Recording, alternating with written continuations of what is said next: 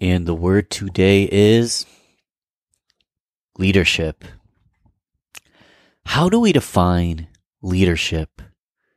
How do we know when we're a leader?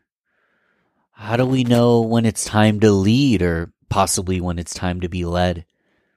You know, a lot of people define leadership in many different ways. It's hard to come up with a specific definition.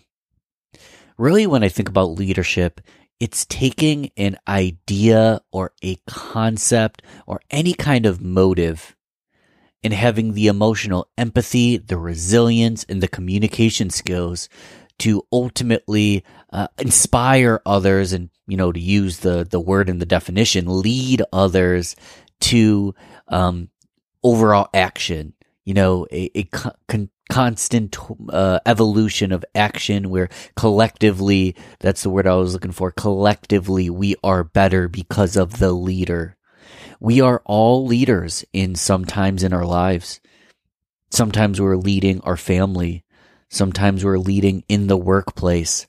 Sometimes we're leading ourselves. Never forget to lead yourself.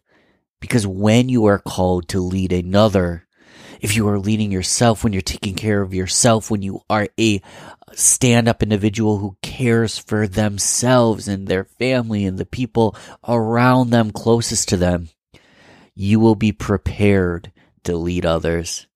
You are a leader. Now go lead. Go lead in one way or another.